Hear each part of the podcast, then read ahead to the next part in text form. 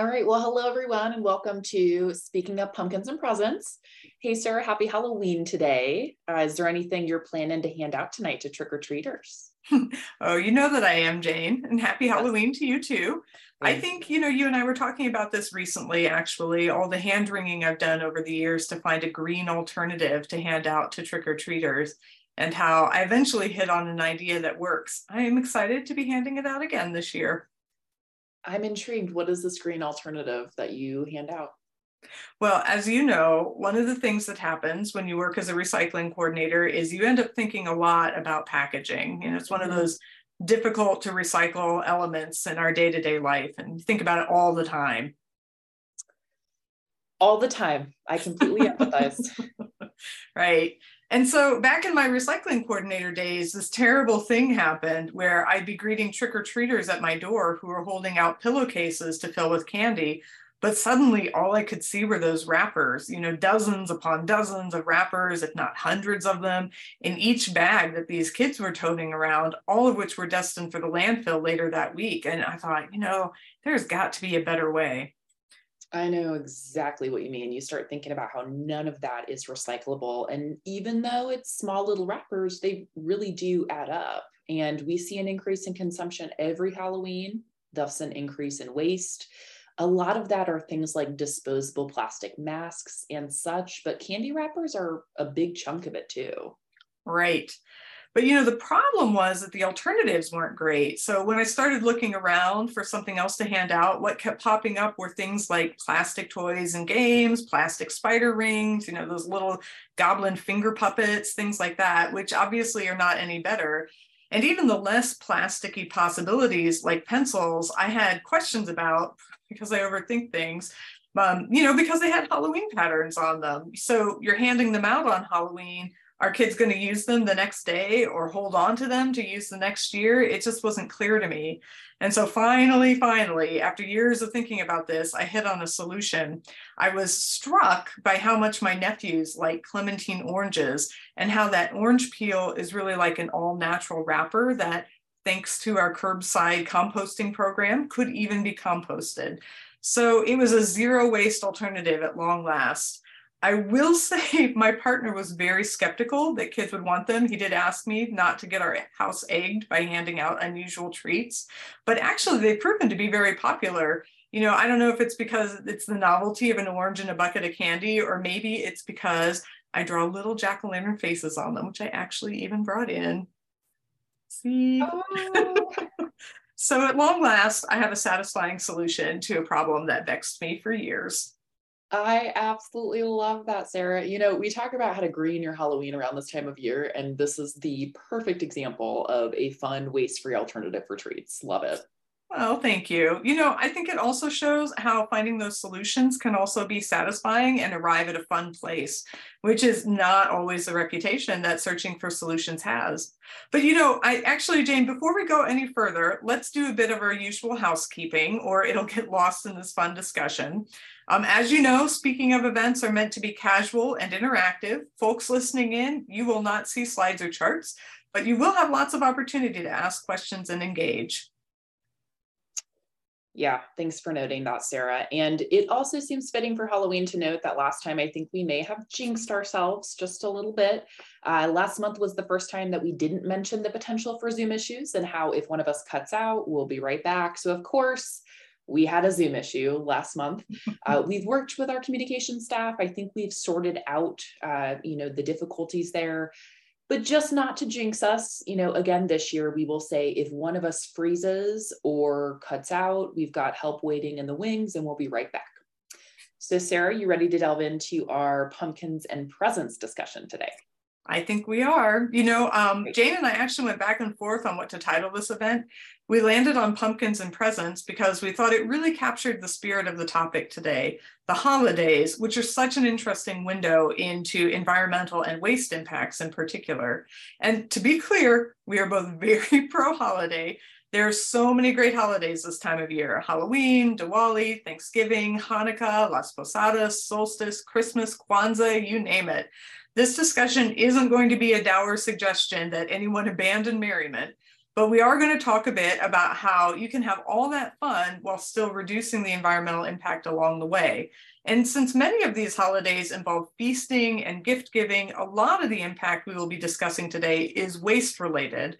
But during the last speaking of, we had a great recommendation to highlight energy use during the holidays too. So I have been doing a bit of related homework, which we'll get to later. Yeah, that's a wonderful example of just one of the things that we love about this event series the audience participation. We really appreciate suggestions like this. So, yes, we'll be touching on the energy impact during this time of year as well. You know, since it's Halloween and pumpkins are a popular decoration to celebrate, why don't we start there with talking about pumpkins and other organics and what happens to them in the composting process? Great idea. Yeah. So once our pumpkins start to look not so perky, composting is a great environmentally friendly disposal option. In Iowa City, residents that have curbside composting can place their pumpkins directly in their yellow top carts. Uh, before you toss it in the cart, though, make sure to remove any candles, lights, decorations, etc., uh, that you may have decorated your pumpkin with. Um, for residents that maybe don't have curbside composting, we still have options. So anyone that lives in Johnson County, any resident within Johnson County can always take their pumpkins and other compostables directly out to the Iowa City Landfill's compost facility, and that's no cost to residents. Fun. You know, even though I have curbside composting, I would almost take mine out to the landfill just because I find the process you've got going out there so interesting. But you know, Jane, it is a little out of sight, out of mind. For those listening in who maybe haven't had the opportunity to tour that facility, could you just take us through a little of the process? What's going to happen to those jack o' lanterns once they land there? Yeah, yeah, great idea, Sarah. So at this point, our compost operators at the landfill feed the organic material through a large piece of equipment called a grinder. The grinder tears the material up into evenly sized pieces. And then what we do is we shape that material into long rows that we call windrows. Um, this is really when that facilitated decomposition process begins. So the material's already naturally breaking down with the assistance of bugs, worms, microbes, bacteria that are naturally occurring in that organics material mix. Um, so to facilitate this process along, our staff turn those windrows once a month to regulate the temperature, and that also provides the piles with some oxygen too. Jane, could you maybe delve into a little more what you mean by regulate the temperature? Yeah, of course. So the bugs, worms, etc., they're working away, breaking that material down. Um, during that time, they're also producing a few things. So they've got some water vapor, some carbon dioxide, and also some heat. Um, so be, and to be clear to you, this is all natural. This is all natural decomposition so far that we've talked about. So because of this, it's totally normal for uh, the center of those piles to be around 150 degrees, even in the middle of the winter. So even when it's 10 below in January, those piles are cooking. Um, so when our staff turns the piles, we help to cool them a bit. We add more oxygen, which makes those bugs happy um, as they thrive in an aerobic environment. So it keeps those bugs healthy. Also helps the material to process a little bit more evenly too. Uh, those lucky bugs living in a warm, cozy compost pile all winter long. Yes. So, how long does it take the, to process this material into a finished compost product? I know a lot of places cure theirs for six months, but I seem to remember you telling me here we actually do it a bit longer. Yeah, good memory. So, from start to finish in our process, it takes about a year. During that time, we turn those piles once per month, as, as we talked about. Um, and then we also need to make sure that we maintain a temperature of at least 132 degrees for a two week period. Sarah, I'm sure you know uh, why this might be, but I will ask you anyway. Why do you think this is? Well, you know, one thing I know is that having it above that temperature for a sustained period of time ensures that harmful bacteria is killed off. That's right. Yep. Um, so that's one of the big reasons, very important. In addition to that, that sustained high temperature measure makes it so we can confidently tell residents that it is safe to put invasive species in their compost, invasive species such as garlic mustard. That's a popular one that we get a lot of questions about locally. So confidently being able to tell our residents, hey, you can put your garlic mustard in your curbside composting cart. Um, once the compost is finished cooking, we feed that material through another piece of equipment called a screener, and that pulls out any contaminants or maybe large pieces of organic material that just didn't quite break down yet. Um, and some of those larger pieces of organic material will actually just put through the compost process again, just to give it some added time uh, to break down. So we feed it through a screener. Then we let that pile sit for about a month to return to ambient temperature. And then at that point, it's officially compost. That's such a cool process. You know, what a great program we have. One of the things that I know I love as someone who had a backyard compost bin for many, many years is how much additional stuff I can include in our compost material that I wouldn't have been able to compost on my own because I just couldn't achieve those same high temperatures. I didn't have the same kind of bulk. You know, beyond pumpkins and yard waste items, this facility also accepts and composts food waste items like eggshells and coffee grounds and fruit and veggie peels, including those orange peels from my trick or treaters. So that makes me really happy. Way to bring it full circle, Sarah. Yeah, we we do, uh, and you know we're one of the very few compost facilities in the state of Iowa right now that is composting food waste. And we're really proud of that, um, being able to add that in several years back. I'm also really glad you brought up food waste, Sarah, because this is another really hot topic during the holiday season uh, that we talk a lot about in the outreach and education that we do. We've got lots of parties, meal gatherings, and other celebrations during this time, which results in a lot of food. Also, because of that, results in a lot of food waste. They do. And boy, you know, we are fast approaching a number of great holidays in terms of feasts. Diwali, I know, happened just last week, and in a few weeks more, we'll have Thanksgiving. I know that composting is a great alternative to landfilling if and when food waste is produced, no matter the holiday or time of year. And I mm-hmm. know that's something we've talked about before, but we also like to highlight some ways that residents can prevent food waste in the first place. You know, I know you and I can share some suggestions, but we also wanted to open this up to the audience to learn what each of you do at home to reduce food waste during the holidays. This is a great time. If you've not been in a speaking of discussion before, we usually use the Q&A box for this. You'll find it at the bottom of your screen if you want to open it up and then uh, maybe just type an answer in the Q&A box and we'll read them out loud. What do you do to cut down on food waste?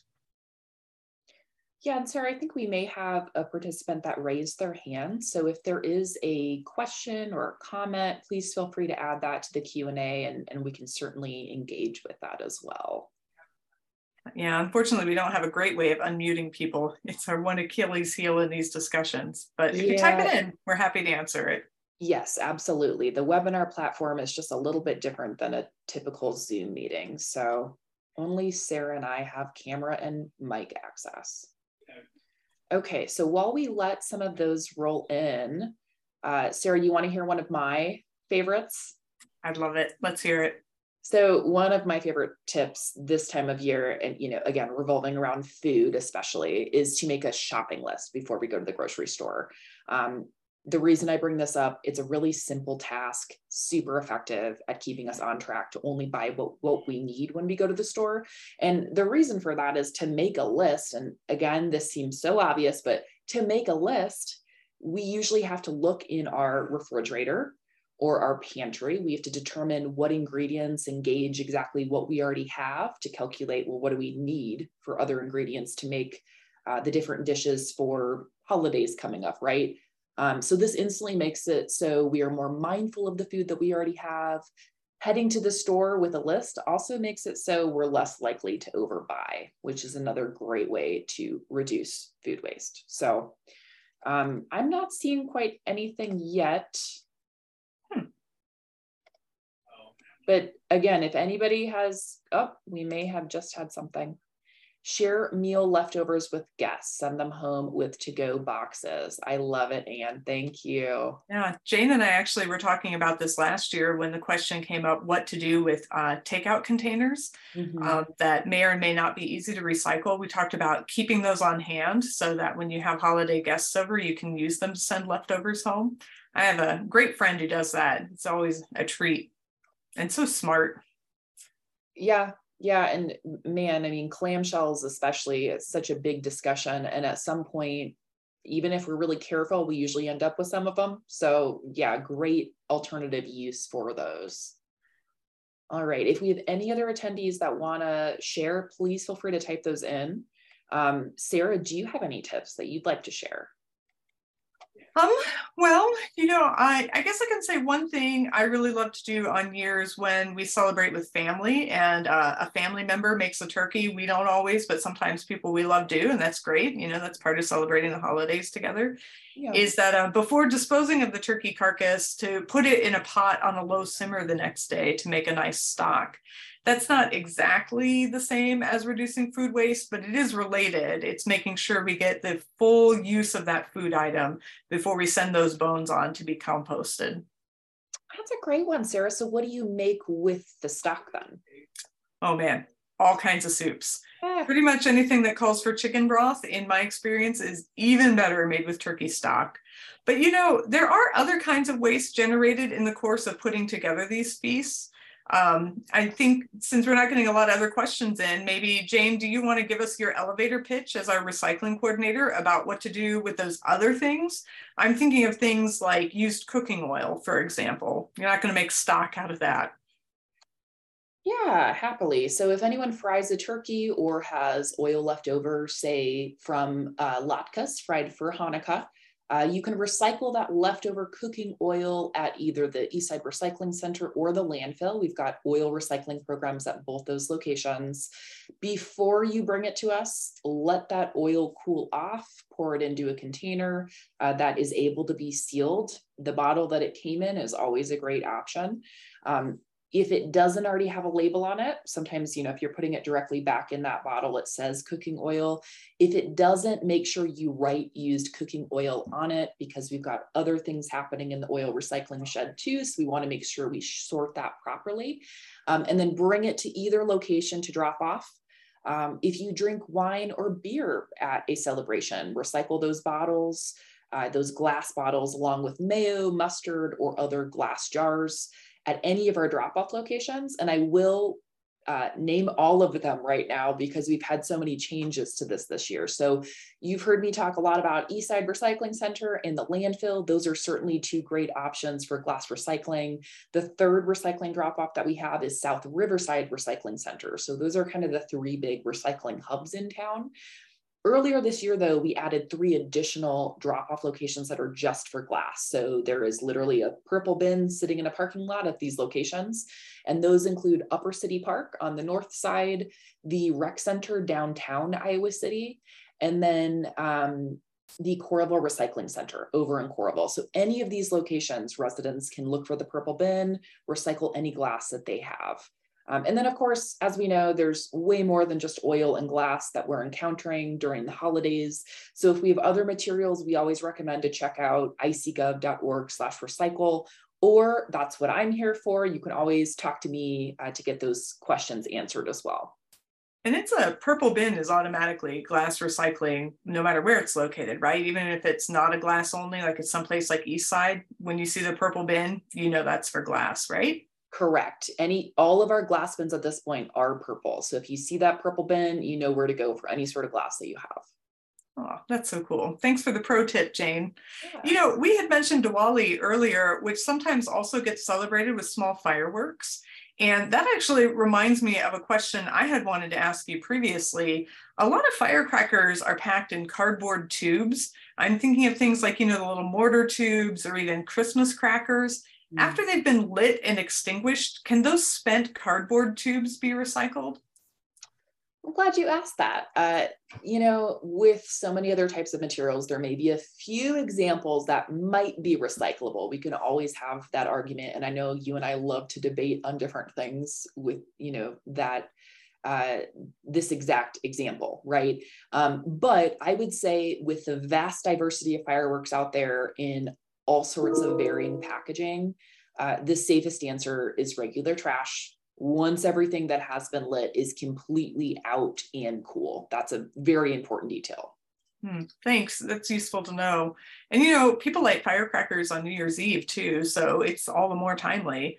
Um, speaking of New Year's Eve, should we talk about some December holiday waste issues, maybe starting with lights? I know this is something both you and I have a lot to say about. I like it. Let's do it. And, you know, we actually get a lot of questions about holiday light recycling at the end of November because it's usually when people start to pull out decorations and realize that some strands have burnt out. So, for those burnt out strands, we have several locations where they can be dropped off for recycling in Iowa City. Uh, to be clear, not yet. The program has not started yet, but it will soon. Um, so in Iowa City, that's the landfill and Eastside Recycling Center, of course. Uh, we'll have a bin staged in that oil recycling shed that we just talked about at Eastside. Um, and then the landfill, a new one this year as well. We've got City Hall downtown that will have holiday lights recycling. There's also several locations throughout Coralville. So if you live in Coralville or North Liberty, uh, there is likely a location pretty close by to you. So this uh, recycling drop-off program will run from November 21st of this year through January 9th, 2023. Wow, November 21st. That's just a few weeks away from the start of that program. You know, this is, I think, a great example of a specialized recycling program, which is different from a cardboard box or a plastic bottle, the things that you put in your yeah. curbside recycling. Light strands should not go in your curbside recycling bin as they are a major issue at sorting facilities. They get caught and tangled around the equipment, causing safety and operational hazards. They can really damage that equipment and it's dangerous to remove. You know, that's why we call this uh, category of contaminants tanglers. Garden hoses, rope, and other similarly ropey items fit into that category too. Yeah, tanglers are a major issue at recycling sorting facilities. And with holiday light displays and gift giving, another concerning, concerning contaminant that we see this time of year are batteries. Um, if these end up in your trash or recycling bin, they can cause fires down the line at the sorting facility or at the landfill. Also, not to mention releasing hazardous materials into the air, which is another major concern. So, similar to holiday lights, batteries are recyclable, just you know, as you said, Sarah, in a more specialized way that is different than your curbside recycling. You know, a colleague of mine here in City Hall was asking me about re- battery recycling just the other day and was surprised to hear about all the places that they can be taken for recycling. I know that it is something that we've talked about before, but you know, Jane, why don't we run through the list of battery drop off sites um, again, just for anyone who might not have heard it before? Yeah, I'm glad you brought that up, Sarah. We have really expanded the drop off battery program in recent years. So it's not surprising if everyone isn't aware of all those drop off locations. Uh, but all those locations really are helping to make it more convenient for residents to dispose of batteries properly. And of course, you know, the motivation behind all this, it's way better than those batteries ending up at the landfill where they could cause a fire. You know, that's that's really been the major motivation for expanding this program. So folks can drop off batteries to be recycled in Iowa City at both Ace hardware, so Mall Drive, North Dodge, at City Hall downtown, at Fire Station number two, which is on the west side of town, and then, of course, the landfill. For anyone that lives in Coralville or North Liberty, we have also set up collection locations at each of their community rec centers. Thanks for that, Jane. You know, the other issue with holiday lights, and I'm sure this is why we were asked to talk about it, is energy usage and their combined impact on electricity bills. Those little lights can really add up. They're small, but they pack a punch. You know, a study done by the US Department of Energy back in 2008 found that decorative lights consumed a total of 6.6 billion kilowatt hours of electricity every year. 6.6 wow. billion. That was more than the total annual usage of entire countries like Nepal and Tanzania. That's the bad news. The good news, and I just love to hold this up as a little climate victory, is that this is an area where LED lights have really made a difference. LED lights can be between 75% and 90% more efficient. On the household level, I've seen Department of Energy data that estimated a cost of only 27 cents per day to use LED lights on a tree versus $10 a day using incandescents. It's a huge difference. And we know people aren't just putting those lights on trees. Think about all those roof lines and bushes that you see getting lit up. That is really striking. Wow, that's a great statistic. Thanks for sharing that, Sarah. Uh, you know the reason I love those LED light strands though? Oh, do tell. Well, I'm, I'm sure you're not going to be surprised by this, uh, but you know, they can last 25 times longer than the old incandescent strands. And I've also seen some Department of Energy estimates that suggest strands of LED holiday lights bought today could still be in use 40 holidays from now. 40 holidays from now.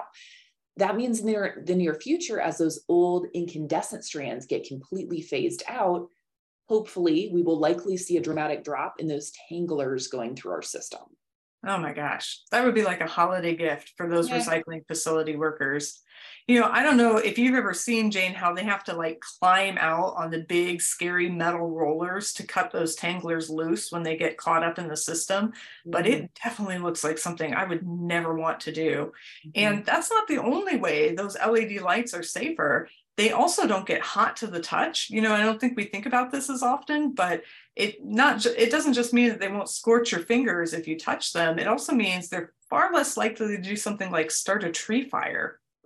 For sure. And you know, if people want to reduce their energy usage further this time of year, they can also put those lights on a timer to turn off after a certain hour, like midnight, when no one is going to be much awake to see them anyway.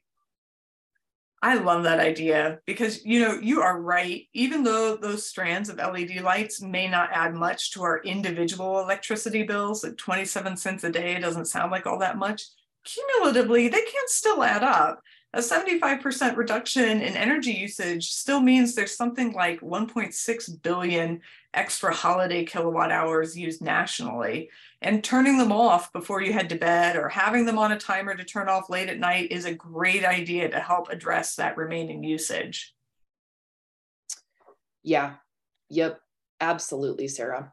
Um, so, so far we've covered some of the hazards we might be seeing entering the waste stream around the holidays, but I think we should also delve into some other common holiday contaminants that might not cause fires, but certainly can be problematic in other ways when they show up in the recycling bin.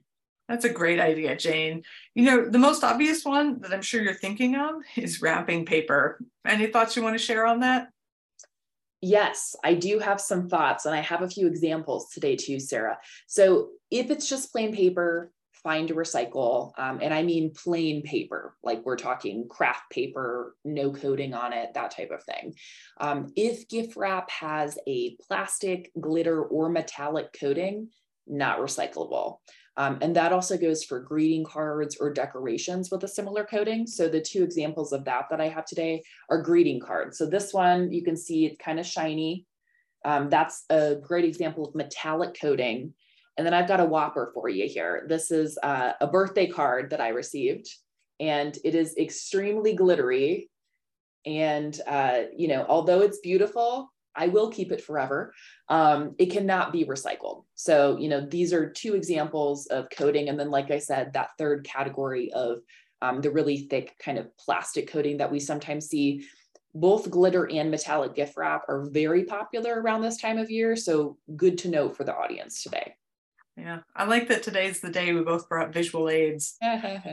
you know, with so like with so many other examples that we see, keeping it simple really can simplify the disposal. Like the more complex an object is, the more parts there are, the trickier it gets to recycle. I know these are materials you get asked about throughout the year, but they become especially in focus this time of year. You want to go back to talking about packaging? at the top of the hour, I talked about how I became a little obsessed with it as a recycling coordinator. I know this is something you think about a lot too. You want to talk about plastic film and styrofoam next? Yeah. Yep. Those are two categories that are kind of a reality year round, but especially an issue during the holidays. So, yes, neither of these materials are recyclable via city programs, no matter if you see that recycling symbol stamped on the package. For those of you that have been with us at previous speaking ofs, you've heard us really delve into misleading uh, stamped on recycling symbols. So do not always trust that, especially on these types of items. Uh, even with that, you know, with us saying they're not accepted, we do, it's common for there to be an increase in plastic film and styrofoam contamination in recycling loads during the holidays. Why? Well, there's a lot of gift giving, online shopping, both result in a lot of packaging material, just, you know, with how things are shipped and uh, packaged. So we know it's difficult sometimes, but the best solution for styrofoam is just to use less of it.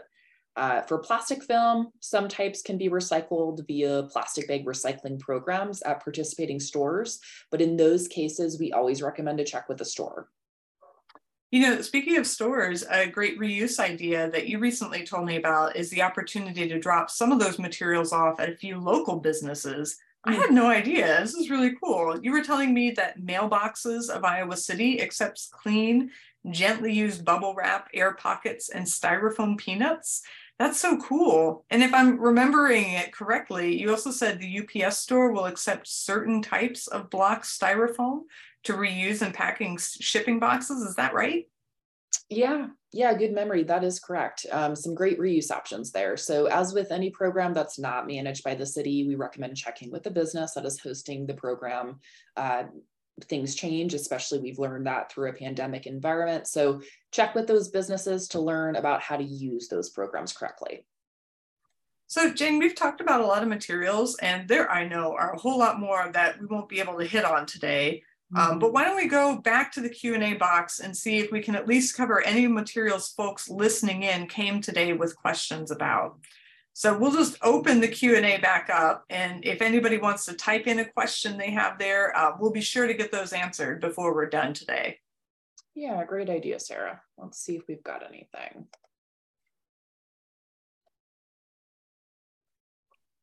We might have a quiet group today. That's okay. Yeah you and I certainly have plenty to talk about. We you do. know, while we're waiting, um, are there maybe, uh, is there maybe a big takeaway on recycling and disposal during this time that folks can use as a good rule of thumb? Yeah, uh, simply put, if you don't know, don't toss it in the bin. Uh, always check with your local program or me. Um, we've got guides, you know, handouts for both uh, recycling and composting. We've got a lot of other information on our website. And then we have staff like me that's happy to answer any questions and clear up any confusions there just to make sure we're all using those programs correctly. Yeah. Yeah. You know, and I should say, like, if you don't want to answer or ask a question during the uh, participation today, that's totally fine. Like we also answer questions by email or mm-hmm. uh, phone call all the time. You can always reach me at sgardner at iowa-city.org. And you can reach Jane at jwilch at Iowa City or iowa-city.org. And actually, we use those questions that we get during email or through email to uh, come up with ideas for discussions like this. Yeah. Yep. And as Sarah said, you know, as always, we'll be sending out a follow up email with today's recording. And if there are any other questions, I know I'm that person that walks away after having a conversation, and that's when I think of the question that I wanted to ask that person. Um, so there'll be plenty of opportunity to connect back with us then. Mm. Oh, Jane, we had a question come in that I know is near and dear to your heart and mine and your mom's. Are there any good resources for purchasing secondhand where we can and or purchase local for gifts and food, etc., for the holiday? Uh, yes, absolutely. It is near and dear to my heart. Thank you, Sarah. You know me so well. Uh, so, what I would recommend there, we have a, great selection of local secondhand and consignment stores in our Iowa City area. Uh, so much so that a few years ago, we actually made an entire directory uh, that's an interactive map. You can see where all these different stores are located, um, what their hours are, go to their website, etc. Um, so in the email that we send out with the recording, I can include a link in there to the consignment directory. Like I said, whole, we're, we're really lucky in this community. We've got a whole lot of options if you're looking to do secondhand. Yeah. Yeah. And in terms of buying local, you know, we also have a number of wonderful businesses locally that make all kinds of things um, that yeah. are, you know, from a climate perspective, it's almost always better to buy something locally than it is to have it shipped in, just because you're not getting those individual shipping costs incurred in terms of the greenhouse gas emissions. And, you know, I will say, I love that this attendee mentioned food specifically as a gift. Yeah. I will say that myself, when I think about giving gifts, um, no matter if it's a holiday or a birthday or what have you, I love to give food because I know that food is something that everybody needs mm-hmm. and that is most likely not going to end up in the landfill, right? And generally for food packaging, um, particularly the kinds of food we give as gifts. So things like bottles of wine. Um, that packaging has some good recycling options too. So I always think of like food as a great winner in terms of climate based gift giving. Even better if you grow it yourself. People love that.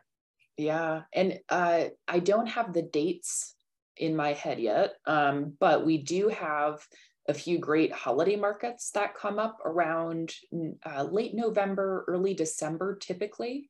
And there's some fabulous vendors at those that do a lot of local goods. It could be, uh, you know, I've seen mittens made from upcycled sweaters or local soap makers or, you know, all sorts of different really cool goods. And there's some good opportunity for some some local delicious foods too that you could give as gifts. Um, a little bit more like shelf stable stuff popcorns nuts etc yeah. Yeah and that includes you know the holiday market that's run through our own farmers market here locally. So great area for it. Thanks for the wonderful question. Yeah. looks like we've got another one that's i think right up your alley jane. Um, this attendee is asking can bubble wrap like those Amazon plastic type envelopes. And they're saying, so those cannot be put in the plastic bag bins at grocery stores? Oh, that's a good question. Uh, this is similar to the fireworks question in that there are some types that are stretchy, a similar material to what we typically see for a retail shopping bag, like a grocery shopping bag. Um, that are okay to put in that type of program. Um, and then there are others that are a little bit more stiff and crinkly and would not be okay. So uh, what what I'm saying here without saying it, the rule of thumb, if we're thinking of plastic film and what typically can be accepted in those participating store plastic bag recycling programs, if it's something that stretches like a plastic grocery shopping bag, um, it's usually okay. If it's something that's stiff and crinkly and doesn't give, um, a good example of that might be a, a grape bag in the produce section. Um, it's just a very ungiving type of plastic film. Uh, that's something that we would not want in this program. It's just cannot be recycled in the same way. Um, that particular example, though, I can include a little bit more information in the email that we send out. Um, the company that, for example, like Hy-Vee works with is called Trex, and they've got a really great uh, list on their website of things that they can or cannot accept. And what they're doing with the uh, materials that they collect is they're making some awesome durable decking that is, it sort of looks like wood, but it's recycled plastic and it's very, very durable. So, you know, great company, love what they're doing. Um, I'll look into that again and I can send out that resource. Happy to in that email. Yeah, you know, and it's worth noting that those programs run by the grocery store, even though they're run here in town, they're not regulated by City Hall. Those are yeah. independent programs. And so when you have a question like that, often the best thing to do is actually ask someone at that store is it okay for me to put this item in these recycling bins because they're mm-hmm. going to know and have the most up-to-date information about how those programs work and the contracts they have and the vendors they're working for um, so it never hurts to go to the source. And i will just say as a side note you know um, not to call any one company to the ground but um, those kinds of plastic envelopes and plastic packaging um, that come from these speedy delivery services that have recycling symbols on them like be very skeptical of those i would say. I know that they cause a lot of heartburn on our end because people see the plastic recycling symbol on it and assume that it can go into the curbside recycling bin which is not the case. Um, and then finding alternatives uh, can often be difficult. Like i think that's a really good example. Um, let's say best case scenario of a company that is conscious that they need to do better and is trying to do so by identifying some materials that might be recycled but um, worst case scenario could be actually an example of greenwashing where you know the recycling symbol is being put on it even though there may not be great recycling options for that item so yeah. when in doubt you can always reach out to Jane. You can always reach out to the store to find out if they accept those items. And, you know, in the end, it's another great argument for shopping locally because nothing you buy locally is going to come to you in an envelope with, with a questionable recycling symbol on it. Yeah. Uh, and you know, I have a lot of residents that'll email me photos of a material that they're not sure about, and that's usually the most helpful for me um, because, as we've talked about with the fireworks and with the plastic film examples, there are so many variations. Sometimes a photo just uh, simplifies it for me, and I can give you a yes no on that as well.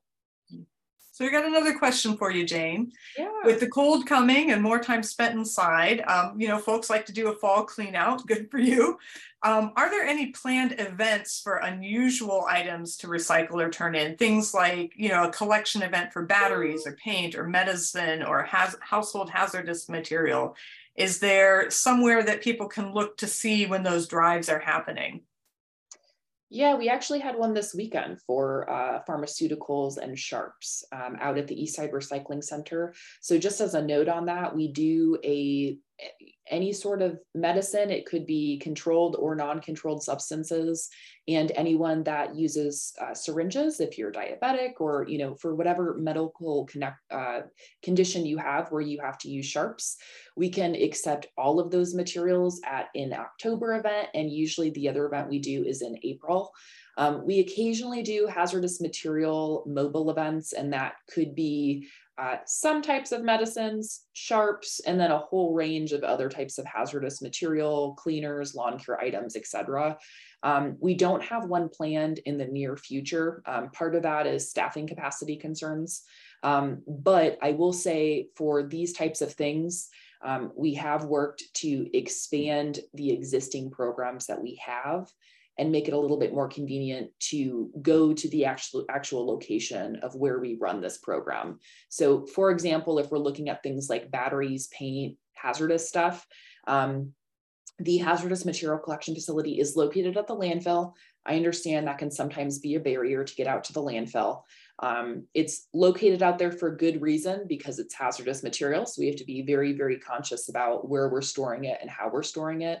Um, but we've changed that to be, you know, no appointment needed, just regular open hours, Thursday, Friday, Saturday. It's no cost drop off.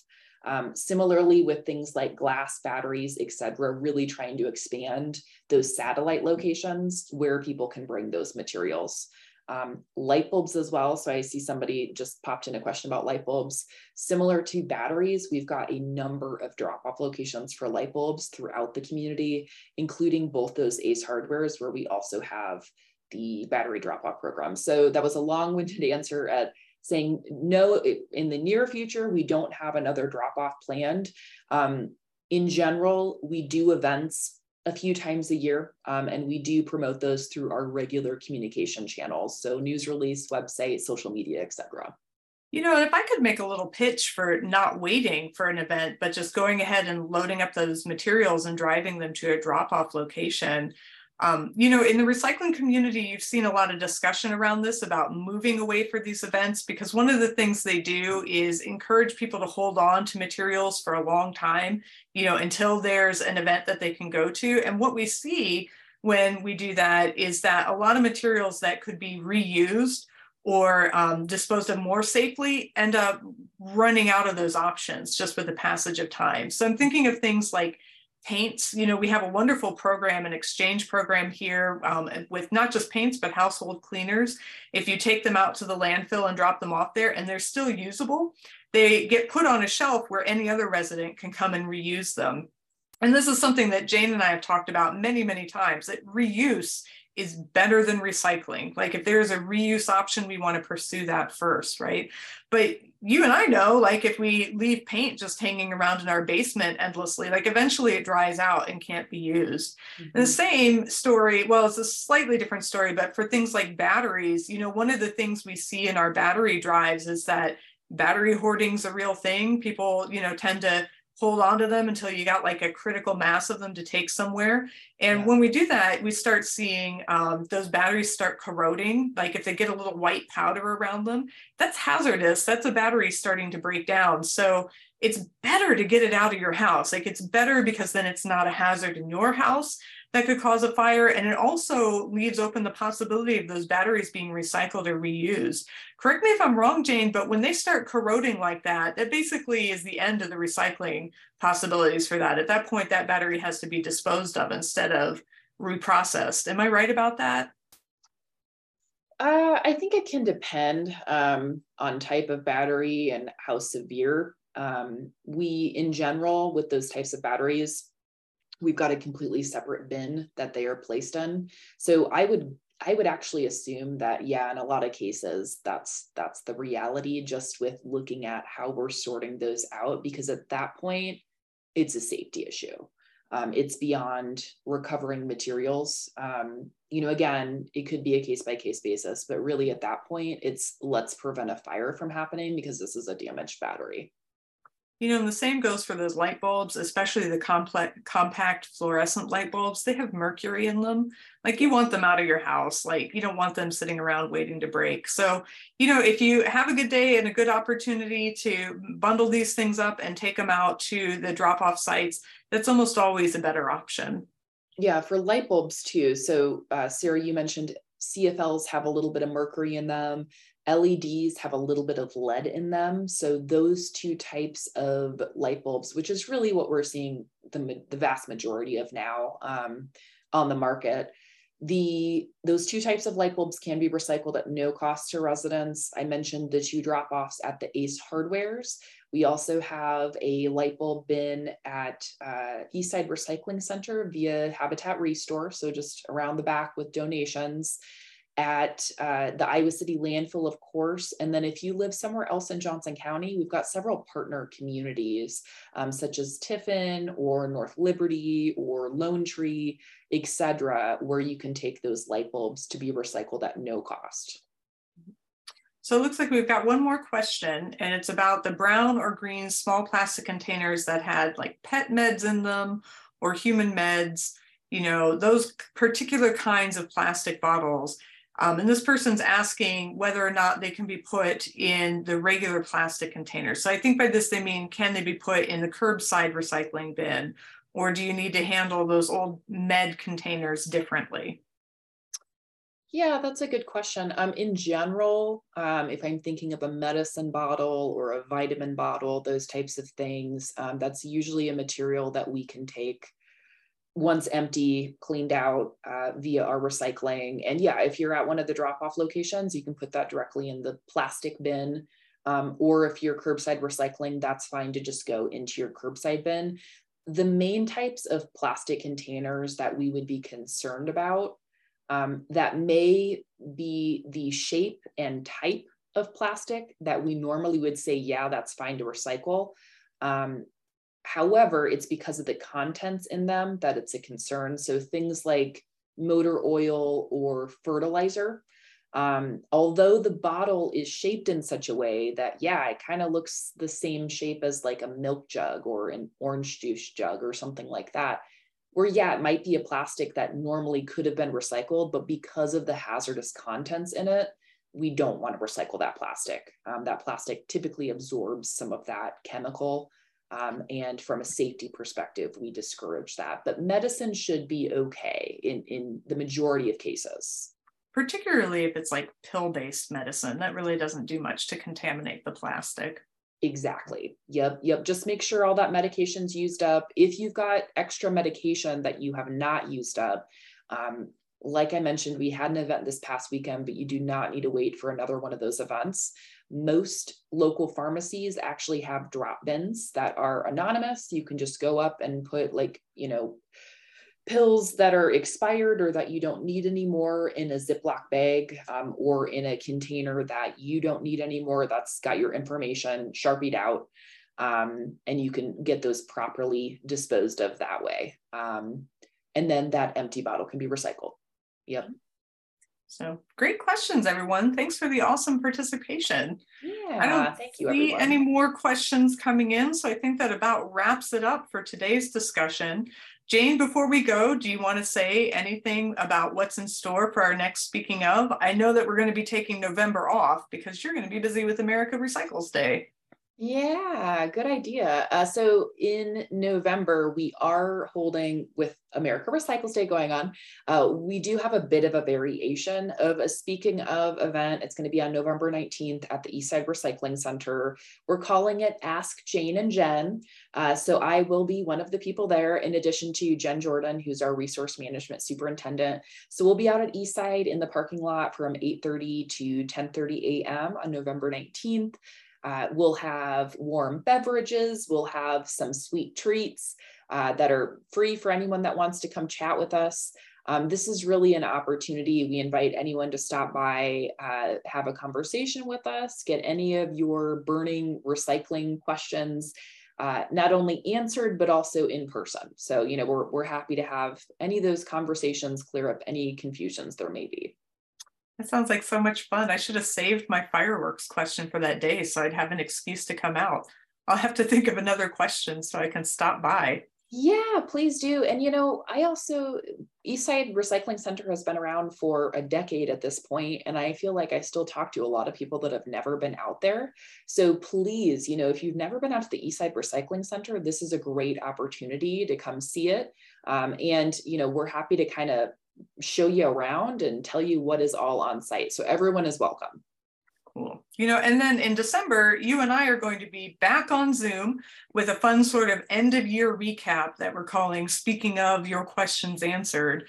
One of the truly great parts about your job and mine, Jane, is that we get so many interesting questions from residents, not just in these conversations, but you know, just through the course of a normal workday. And uh, a lot of them come to us actually after these speaking of questions when someone has an idea that occurs to them. Um, and then they email us about it. But because we get them afterward, we don't get a chance to share them and the answers with others. So we thought we'd host a year end recap where we talk about some of the more fascinating and fun things that we have discovered and learned ourselves answering these questions along the way. And then we're going to open the floor, just like we did today, to see how many other questions we can answer, or at least how many other homework assignments we can get to look up the answers, because we're always very happy to do the research for residents here. Um, we are really hoping that you all will tune in and put us through our paces because we learned so much from all these great and thoughtful questions. We do. And yeah, we're we're excited about both of these events. Um, hopefully we'll see you at one or both of them to all of our attendees. So thank you for everyone for tuning in with us today. And however you celebrate, we hope you have happy holidays. Yes, happy holidays, everyone. Thanks for tuning in today. Have a good afternoon.